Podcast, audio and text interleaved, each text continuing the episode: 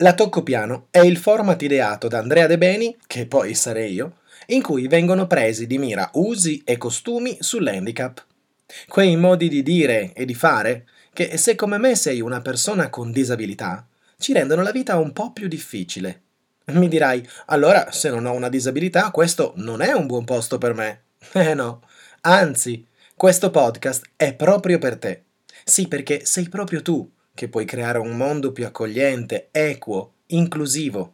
Sono convinto con tutto me stesso che la comunicazione sul tema DNI oggi viaggi ancora sui binari dell'eroismo o della pietà, tra falsi miti, errori noti, passi falsi e leggende metropolitane.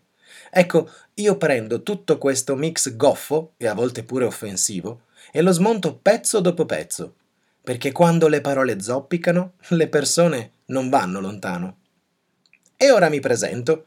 Mi chiamo Andrea, sono un marito, un papà di tre figlie, un comunicatore, uno speaker motivazionale e un atleta. Sono nato con una malformazione congenita al femore destro. Cammino, corro, salto e vivo da quasi sempre con una protesi infilata addosso.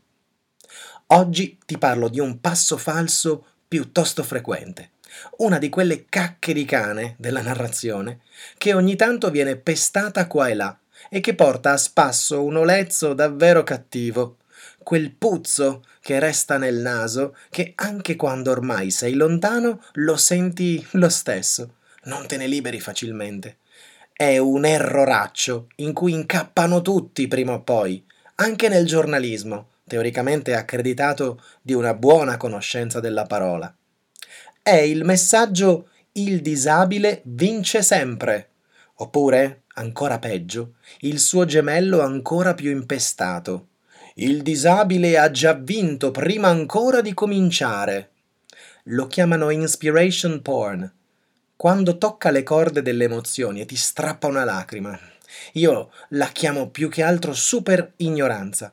È un mix di superficialità e non conoscenza, in cui la prima interviene perché il lato emotivo è quello più esterno di ogni tema, quell'elemento che non sta al centro del contenuto, ma ne rappresenta la pelle, lo strato più facilmente visibile e riconoscibile. Nella superficialità vedo il gesto estremo della vincitrice di Italia's Got Talent, che fa pole dance senza avere a disposizione tutti e quattro gli arti e vince. Vince perché la sua esperienza mi ha commosso, toccato, fatto piangere, con buona pace, di quei partecipanti che in altri ambiti hanno dimostrato di essere più bravi di lei in termini assoluti. E poi c'è l'ignoranza, non in termini dispregiativi, è il non sapere, credendo di sapere tutto, o quasi. È l'ignoranza di non conoscere quello che sta dentro l'animo umano e volere a tutti i costi abilitarlo maggiormente. Facciamo un esempio. Qualche anno fa ho partecipato ad una competizione di fitness. Avevo tre workout da affrontare. I primi due sono andati benissimo, ero estremamente soddisfatto per la mia performance. La gara non era esclusivamente dedicata ad atleti con disabilità, era una gara per tutti. E, in effetti, io ero l'unico atleta con disabilità presente tra i partecipanti. Ho gareggiato alla pari, senza modifiche sostanziali ai movimenti da gestire, sapendo che ovviamente avrei chiuso a fondo classifica, o quasi, ma per me non era quello il tema. Non ero lì per vincere, ma per divertirmi e divertire, lasciando un messaggio di un evento nativamente inclusivo, in cui io ero solo, tra virgolette, parte di un ingranaggio più ampio. Bene, vi ho detto che i primi due workout in cui eravamo misurati sono andati bene.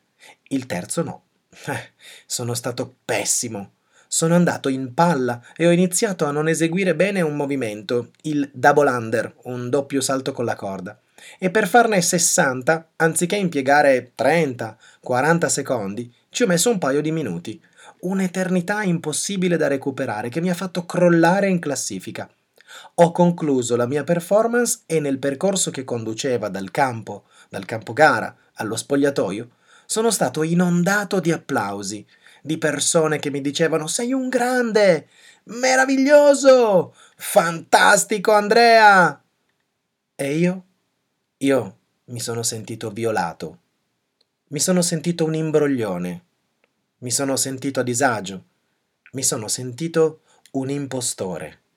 Non meritavo quei complimenti. All'interno di una potenziale performance, della quale peraltro ero pienamente consapevole e sapevo di poter fare bene, ho fatto male. Ho fatto schifo, anzi. Eppure ero come su un palco in cui continuavano a tirarmi le rose e io dovevo inchinarmi per ringraziare il mio pubblico. Ero arrabbiato con me stesso, ma più di ogni altra cosa ero arrabbiato con chi mi stava osannando, perché non aveva capito nulla di me, dell'inclusione, dell'integrazione, dell'unicità, dell'equità, niente. Eppure non si può colpevolizzare nessuno, mai. Bisogna invece farsi delle domande e provare a cambiare le cose. Il loro applauso era figlio del messaggio il disabile vince sempre, o peggio, il disabile ha vinto ancora prima di cominciare. Quindi la mia performance non conta nulla. Anzi, paradossalmente, peggio va e più ottengo consenso. più faccio pena e più sono un supereroe. Ma se io desidero un contesto inclusivo, desidero un contesto che valuti la mia performance per quello che è e non per quello che avrebbe dovuto essere, ma non è, a causa o grazie alla mia disabilità. Il senso di disagio che ho provato quel giorno è perché gli applausi non erano per la mia capacità, la tecnica, la prestazione, no, gli applausi erano per la protesi, erano per la mia gamba, per la gamba mancante, non per tutto il resto.